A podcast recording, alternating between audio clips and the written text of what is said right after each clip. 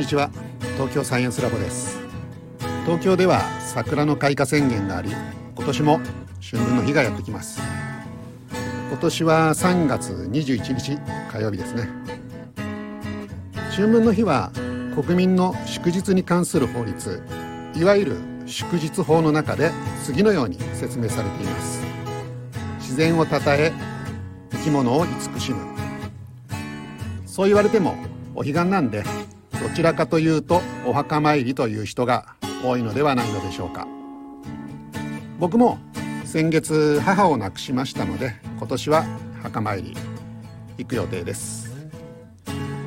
母は22歳で自分を出産しましてなので今平均寿命女性の場合87歳ということなのでだいぶ若くして旅立ってしまいました。うちの場合特に母方の人たちは実は短い人が多くてですね母の母僕の祖母ですね。62歳。母の兄と姉がいて僕のおじさんは57歳。おばさんは63歳。という感情になってましたので、まあ、母の場合は幸いにしてその年代は超えて、まあ、もう少し行くかなと思ってたんですけど、まあ、運命ってやつですかね。最後の方はちょっとね痩せちゃってフレイルな状態がなかったので、まあ、ちょっと日差しが見えてからは思いのほか進むのが早かったかなというふうに思います。改めて春分の日とは何なのか。簡単に言うと昼と夜の長さが等しい日。よくテレビの天気予報なんかで昼の方が少し長い。実際には14分長いんですけどそういう説明を聞かれた方もいるかなと思うんですけど。じゃあなんで僕が昼と夜の長さ一緒って言ったかっていうとちょっとそこ説明したいと思います。太陽っていうのは天体としてはずば抜けて大きいんですね、まあ、地球から見て。なので今僕らが太陽のどこを見てるのかどの部分を見てるのかによってだいぶ状況が変わってきてしまいます。例えば太陽の中心だけ見てるあるいは太陽が他の星と同じように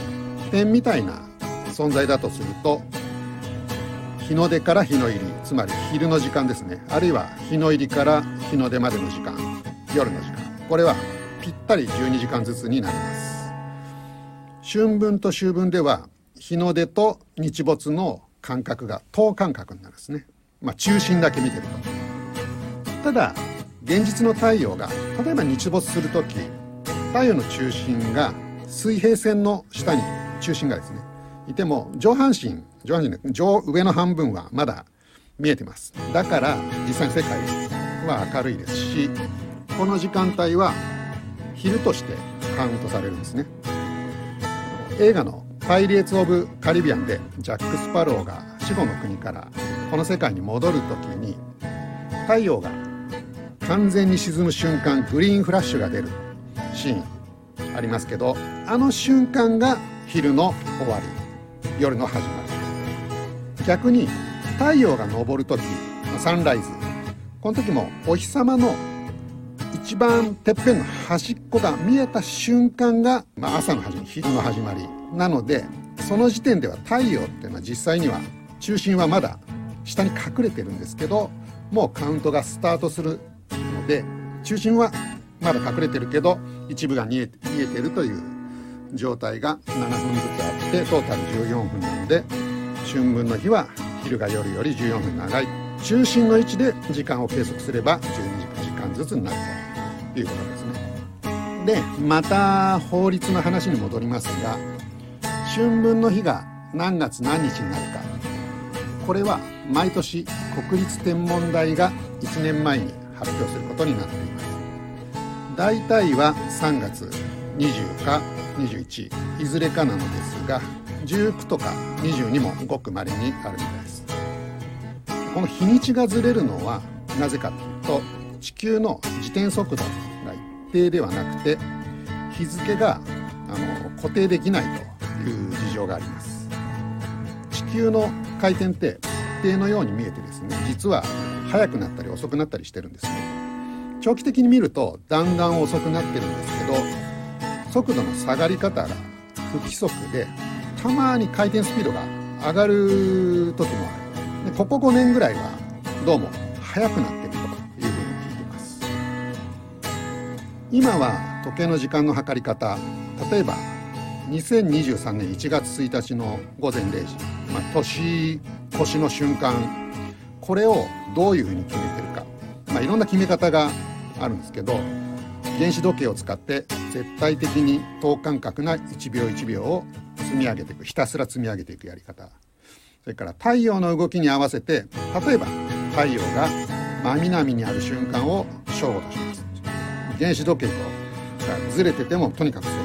とか、まあ、いろんな考え方があってどっちも一長一短あるんですね。最初のやり方ひたすら正確厳密な数字を与えてくれるのでこれがそうなんですもう等間隔なんですっていうことで決めてしまえばそうなんですけどただもう一つ太陽を基準にするやり方っていうのは生活にはフィットするんですね。あの太陽が真南にあって一番、えー、明るい時間でこれが正午だと。で朝日が昇って、えー、夕方日が沈む。基本的に時計時間っていうのは生活を便利にするための道具なのですから2番目の方法の方が身近な役には立つのかなと思います。なので今は折衷案時々ウルー秒ってのを入れて微調整しながら1と2の、ハイブリッド方式で時間を運用してるんです。ね原子時計で基本的にはやるんだけど地球の回転が原子時計とちょっとずれてる時とかはウルー秒を入れて微調整すると。これも地球の気まぐれのねあの自転速度に依存するのでいつウルー秒を発動するかっていうのも不定期でやってます。そろそろやろうかみたいな感じで実際やるんですで今年はどうもやらないっぽい。最後に日本以外の春分を、えー、ちょっと紹介します。春分は世界共通で同時に起こる現象、まあ、どこにいても春分の日っていうのは一緒なんですね。でこのような、まあ、天文現象をベースにした出来事。これを現代において祝日にしてる国っていうのは、まあ、日本はそうなんですけどこれかなり珍しいということらしいです。で他にはイランの暦の元日これがま春分の日だということなんで、まあ、その辺のエリアは祝日として設定されているみたいですね。あと、まあ、キリスト教の復活祭この日付も春分の日を起点にして春分の日の後の満月の、えー、次の日曜日これを復活祭の日というふうに定めているので、まあ、これも、えー、春分をベースにはしてるんですけど春分の日そのものではないということらしいです。ということで今回は個人的な事情も差し挟みつつ春分の日について語ってみました、えー、最後になりますがお母さんこれまで見守っていただきましてどうもありがとうございました。じゃあね。